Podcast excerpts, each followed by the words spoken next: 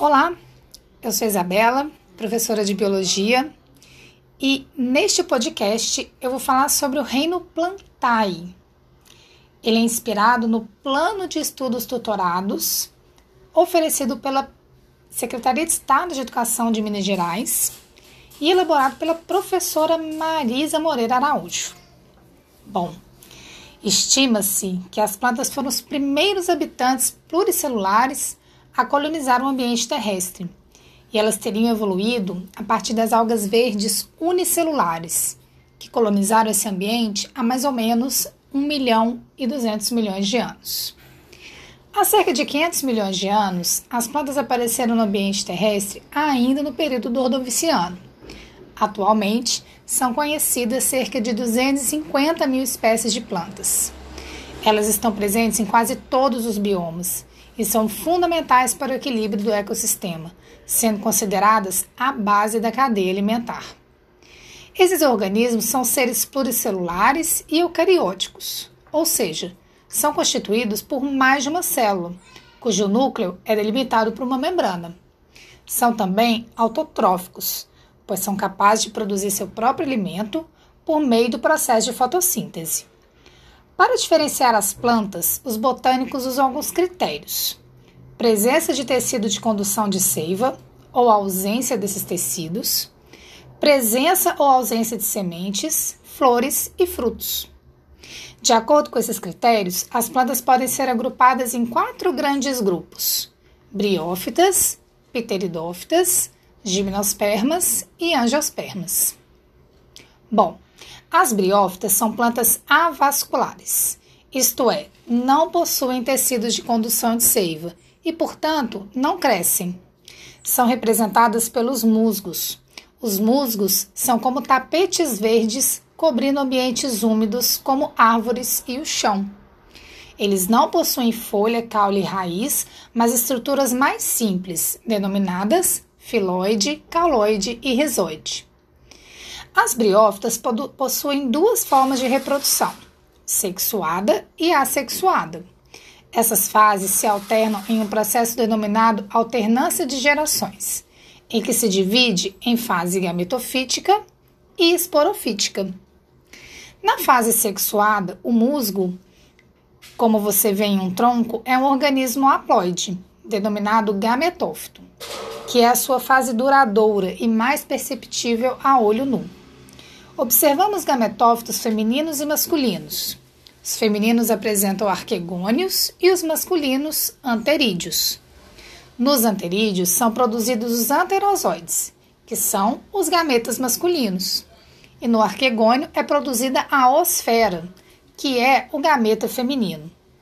Os anterozoides chegam até a osfera nadando por uma película de água da chuva ou de orvalho. Portanto, esses organismos são dependentes da água para a fecundação. Após a fecundação, forma-se uma estrutura sobre o gametófito chamada esporófito, fase temporária que produz esporos, que são células resistentes capazes de originar outro organismo.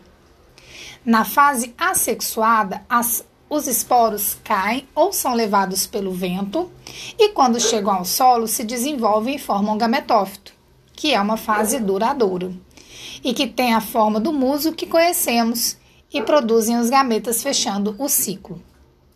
As pteridófitas são representadas pelas samambaias e avencas e desenvolveram vasos de condução de seiva como grande novidade evolutiva. Portanto, elas podem crescer. Além disso, as pteridófitas apresentam folha, caule e raiz verdadeiros. Elas também dependem da água para fecundação, pois produzem gametas móveis. No seu ciclo reprodutivo, na fase assexuada, a samambaia é um organismo diploide e representa a fase esporofítica, duradoura.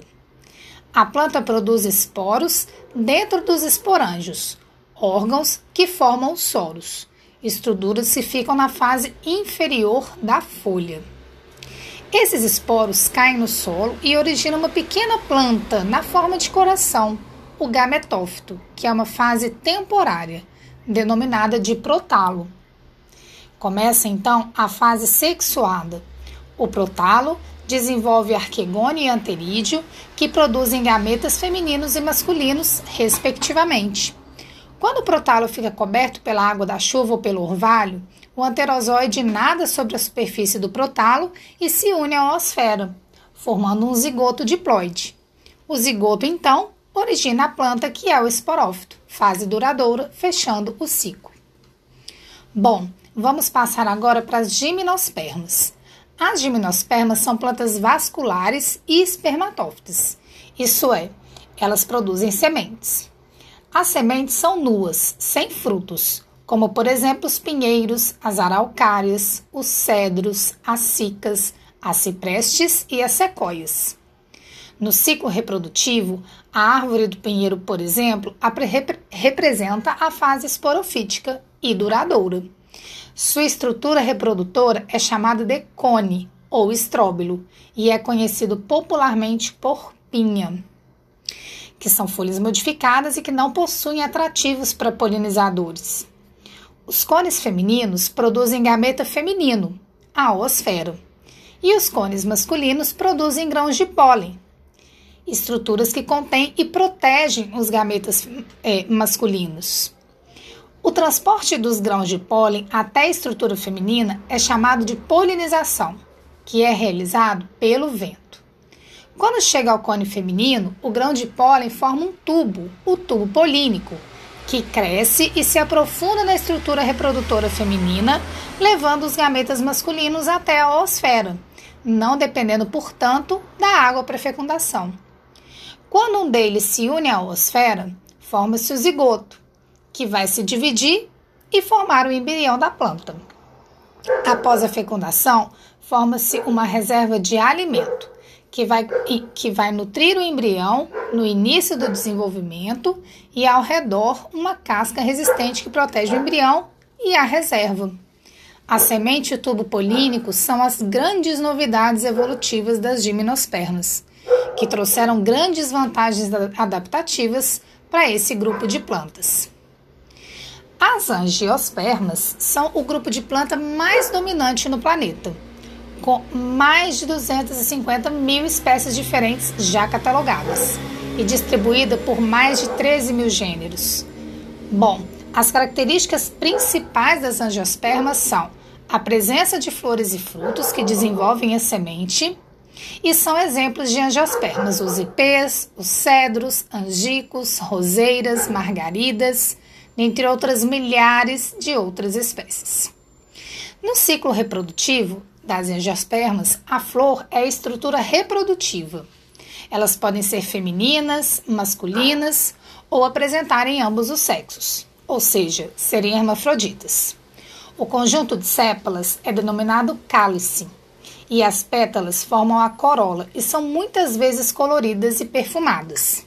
Chamamos de androceu a parte masculina da flor, representado pelos estames, onde são produzidos os grãos de pólen. O gineceu é a parte feminina, representada pelo pistilo.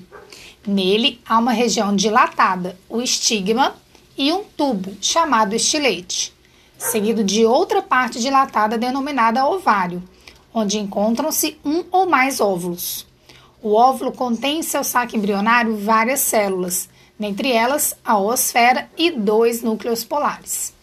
Na polinização, os grãos de pólen são transportados dos estames para o pistilo pelos polinizadores, aves, insetos e até alguns mamíferos.